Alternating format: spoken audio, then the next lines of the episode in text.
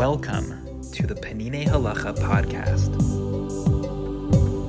Zmanim, Chapter 11, Chanukah, Section 8, Al Hanisim, Hallel, and Torah reading.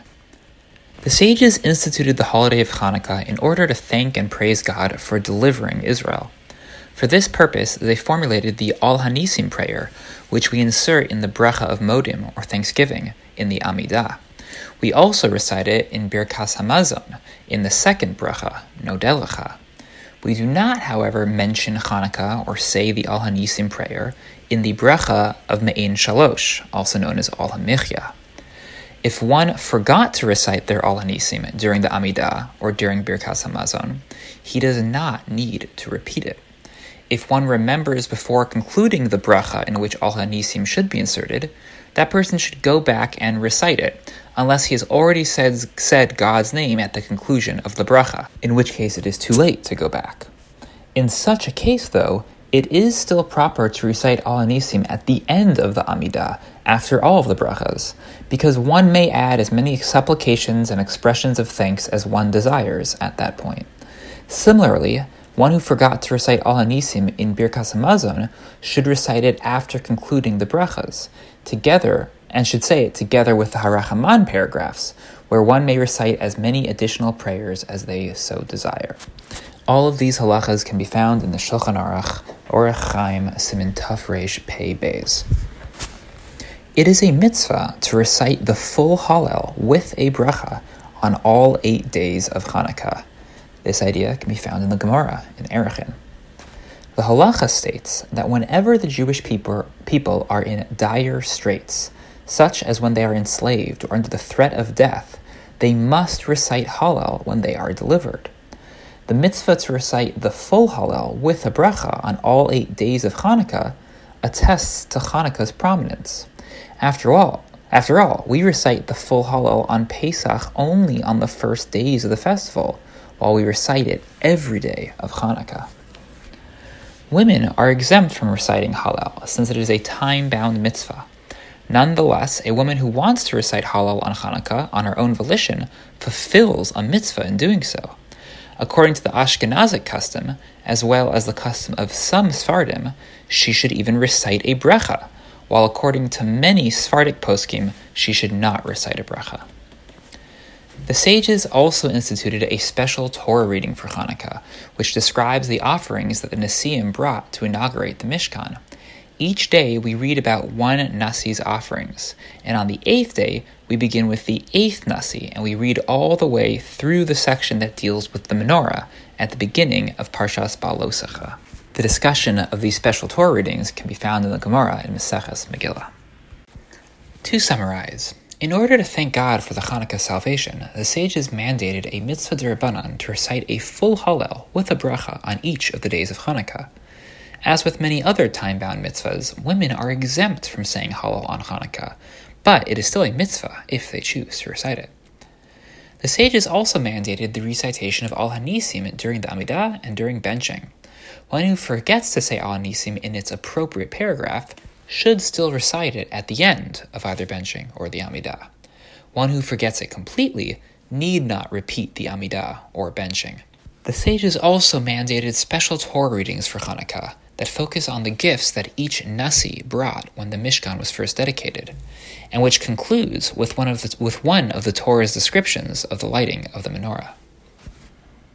A note from me on women and Hallel on Hanukkah.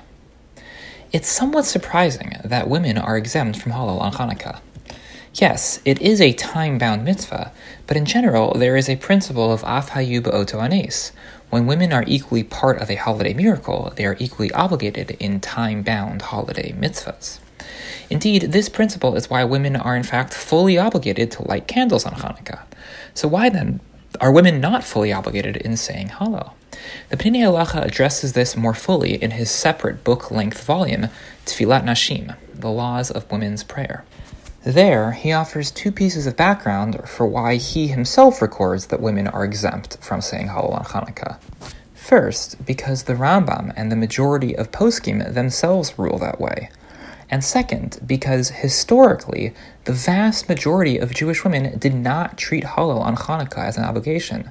So while our typical rules would suggest that women should be obligated, the texts and the history tell us that they are not. Okay, so why not? Why is Hallel on Hanukkah an exception? I'll share with you several approaches that the Peninei Halacha mentions. First, several Achronim were so troubled by this question that they actually concluded that women are in fact fully obligated in reciting Hallel, and that whatever happened in the past, the communal practice needs to start changing. This was the view of Rav Refael Shapiro, the famed Rosh Yeshiva of Volozhin, as well as Rav Shlomo HaKohen, the Av Beis Din of Vilna. They do, however, represent the minority view. Second, some answered by emphasizing that mitzvahs connected to the set order of daily tefillah are in some way different, since set ordered tefillah is the ultimate time-bound mitzvah from which women are exempt. Perhaps Chazal felt that they could not obligate women in any piece thereof, including Hallel on Hanukkah, even though women were obviously part of the Hanukkah miracle. There may even be a logistical consideration here. If all year round women are not obligated in fixed congregational prayer, it would be too difficult to require it eight days a year. Either way, this distinction between regular mitzvahs and mitzvahs that are part of fixed daily prayer helps explain why women are obligated in Hallel on Pesach night, a Hallel which occurs during the Seder, but not obligated in Hallel on Hanukkah, a Hallel which occurs as part of Shacharis. Third, some answered by emphasizing that Hanukkah is different, since women are already fully obligated in a different Hanukkah mitzvah, that of lighting the menorah.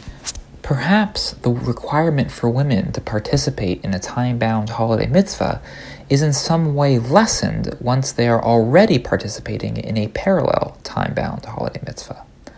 One interesting version of this approach states that actually, technically, there isn't really a mitzvah derabanan to say Hallel on Hanukkah, but rather there's a mitzvah derabanan to do public acts of thanksgiving on Hanukkah, which both men and women are in fact fully obligated in, and that while men fulfill that obligation through saying Hallel, women fulfill that obligation in how they light their Hanukkah candles.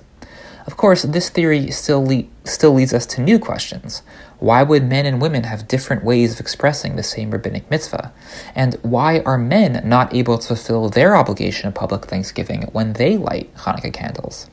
That said, it does lead to an interesting conclusion about the nature of lighting menorah. It's possible that both men and women have an equal obligation in that mitzvah, but women in some way fulfill more of a mitzvah or more mitzvahs when they do Hanukkah candle lighting than men do. Women would, in this telling, fulfill the mitzvah of lighting the menorah, but also the mitzvah of public thanksgiving when they light the Hanukkah candles, while, while men would only perform the former mitzvah when doing so. This idea that women might have a heightened or unique obligation vis a vis lighting candles on Hanukkah will be explored later in this chapter of Peninei Halacha. So, why are women exempt from the mitzvah of saying Hallel on Hanukkah? The first answer is well, maybe they shouldn't be exempt. Maybe they actually are obligated. The second answer is Chazal, for whatever reason, did not want to obligate women in elements of fixed daily synagogue prayer. The third is perhaps women's obligation in lighting candles in some way exempts, or perhaps even satisfies, their obligation to recite Hallel The Peninei Halacha podcast provides English audio of Peninei Halacha, an exceptional work of halacha by Rav Eliezer Melamed Shlita. The English translation was overseen by Elli Fischer and Koren Publishers. These texts are available for free online, and beautiful printed volumes are available for purchase. The summaries and reflections are from me, Ben Greenfield, rabbi of the Greenpoint Shul in New York City. I occasionally make subtle changes to the original translation, often for clarity, sometimes by mistake.